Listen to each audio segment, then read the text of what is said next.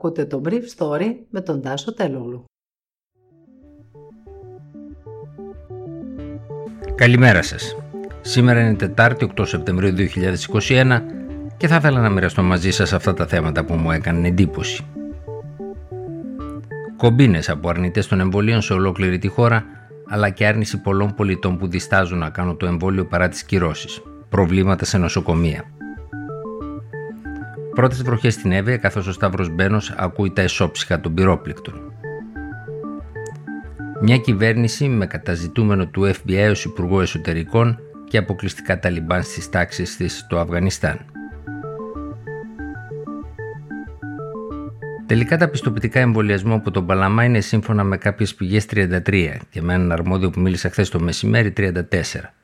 Το πιο ανησυχητικό είναι πως ένα μεγάλο μέρος τους αφορά υγειονομικούς που θα ετίθενται σε διαθεσιμότητα την πρώτη Σεπτεμβρίου.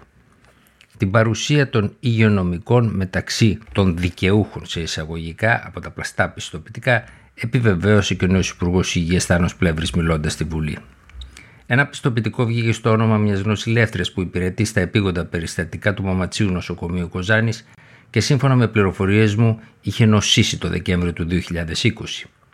Εξαιτίας αυτού του λόγου, η νοσηλεύτρια προσπάθησε να αποφύγει με κάθε τρόπο τον εμβολιασμό της για να καταλήξει στη φάμπρικα του Κέντρου Υγείας Παλαμά. Πέντε ακόμα περιπτώσεις αφορούν υπηρετούντες στο νοσοκομείο Γεννηματάς της Θεσσαλονίκης που, σύμφωνα με τον Α, παραδέχθηκαν την πράξη τους κλαίγοντας τη δίκη του νοσοκομείου. Ο πρόεδρος της ΠΟΕΔΗΝ, Μιχάλης Γιαννακός, κατήγγειλε επίσης χθες για παρόμοιες συμπεριφορές δύο συναδέλφους του στο νοσοκομείο Ικαρίας, που εμφάνιζε ιδιαίτερα υψηλό αριθμό μη εμβολιασμένων, όπως συμβαίνει άλλωστε και με το νοσοκομείο Πολυγύρου στη Χαλκιδική.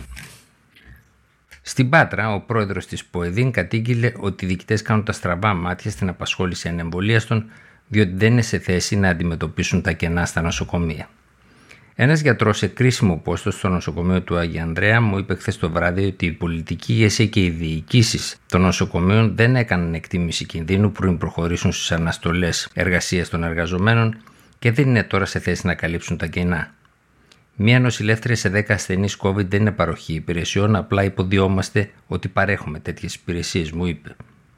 Στην Νότια Ελλάδα, σύμφωνα με πληροφορίες, έχει εντοπιστεί group στο Viber, στο οποίο ανταλλάσσονται πληροφορίες μεταξύ των αρνητών του εμβολίου για το πού μπορεί να αγοραστούν παρόμοιες υπηρεσίες σε εισαγωγικά με εκείνες που παρήχε υπάλληλος του Κέντρου Υγείας Παλαμά. Τέτοια προσπάθεια καταγγέλθηκε για γιατρό του νοσοκομείου Μεσολογγίου, σύμφωνα με ρεπορτάζ του Sky. Ο νέος Υπουργός Υγείας Θάνος Πλεύρης ανακοίνωσε χθες στη Βουλή ποινές για όσους επιδιώκουν να πάρουν και παίρνουν ψευδείς βεβαιώσεις εμβολιασμού.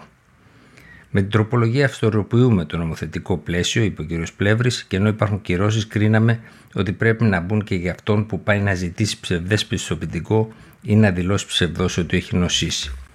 Πρέπει να γνωρίζουν ότι και αυτό το ελέγχουμε τώρα και το διοικητικό πρόστιμο θα είναι πέντε χιλιάδες ευρώ για κάθε πράξη. Βεβαίως, πρόκειται για το αδίκημα της ηθικής αυτουργίας σε έκδοση ψευδούς βεβαιώσεως με περιουσιακό όφελος, όπου το πρόστιμο που καθιερώνεται μοιάζει απλά ως έλασον ποινή. Ο Σταύρος Μπένος παρουσίασε χθες στο Δημοτικό Συμβούλιο της Λίμνης Ευβοίας το πρόγραμμά του και υποσχέθηκε στους κατοίκους της περιοχής και τους εκπροσώπους τους ότι σε ένα τρίμηνο θα εμφανιστεί για να παρουσιάσει αποτελέσματα των μελετών που έχουν ανατεθεί σε διαφορετικά γραφεία και μελετητές για δέκα πυλώνες που αποτελούν εκείνο που ο ίδιος αποκαλεί ολιστικό πρόγραμμα για την ανόρθωση της περιοχής. Οι παρεμβάσεις είναι χωρισμένες σε άμεσες, εκείνες της μεταβατικής περίοδου και τις πιο μακροχρόνιες. Αυτές οι τελευταίες συνδέονται με την ΟΧΕ, δηλαδή μια ολοκληρωμένη χωρική επένδυση η οποία φιλοδοξεί να αλλάξει τη συγκοινωνιακή υποδομή, τη διάρθρωση της απασχόλησης, της χρήσης γης και τα δίκτυα της περιοχής, διευκολύνοντας μια νέα τουριστική ταυτότητα και νέες μορφές ποιοτικής γεωργίας και γαστρονομίας. Προχθές Δευτέρα, ο Μπένος περιόδευσε σε χωριά της περιοχής και μίλησε με τους κατοίκους τους και χθες παρουσίασε τους συνεργάτες τους, τους φορείς και τους κατοίκους της Βόρειας Εύβοιας.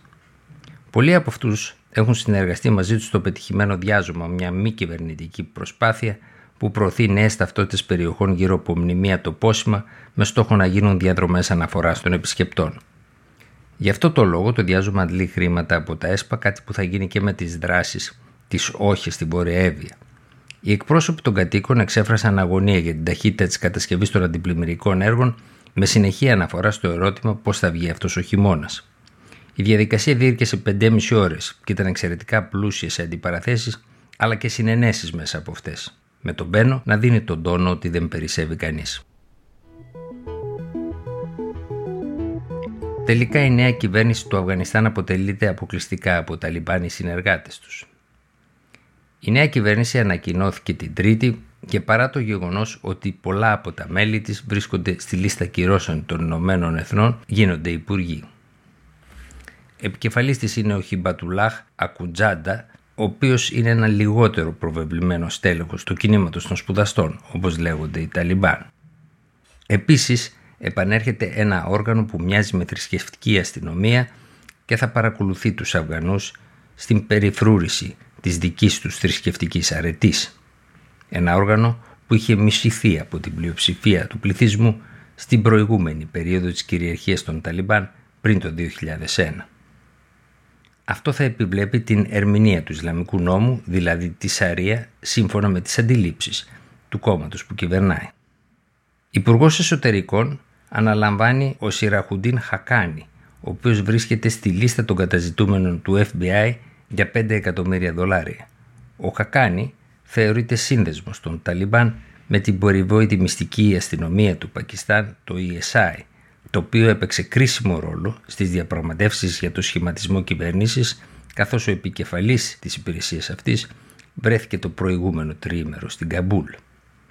Τέλος, στην κυβέρνηση δεν υπάρχουν γυναίκες φυσικά, ενώ οι μεγάλες μειοψηφίες των Αφγανών, δηλαδή οι Τατζίκοι και οι Χαζάρα, δεν αντιπροσωπεύονται καθόλου στο νέο κυβερνητικό σχήμα που αποτελείται σχεδόν αποκλειστικά από Παστούν. Οι μειονότητες αυτές έχουν μόνο το δέκα τοις εκατό των χαρτοφυλακίων. Ήταν το Brief Story για σήμερα, Τετάρτη, οκτώ Σεπτεμβρίου δύο χιλιάδες είκοσι ένα.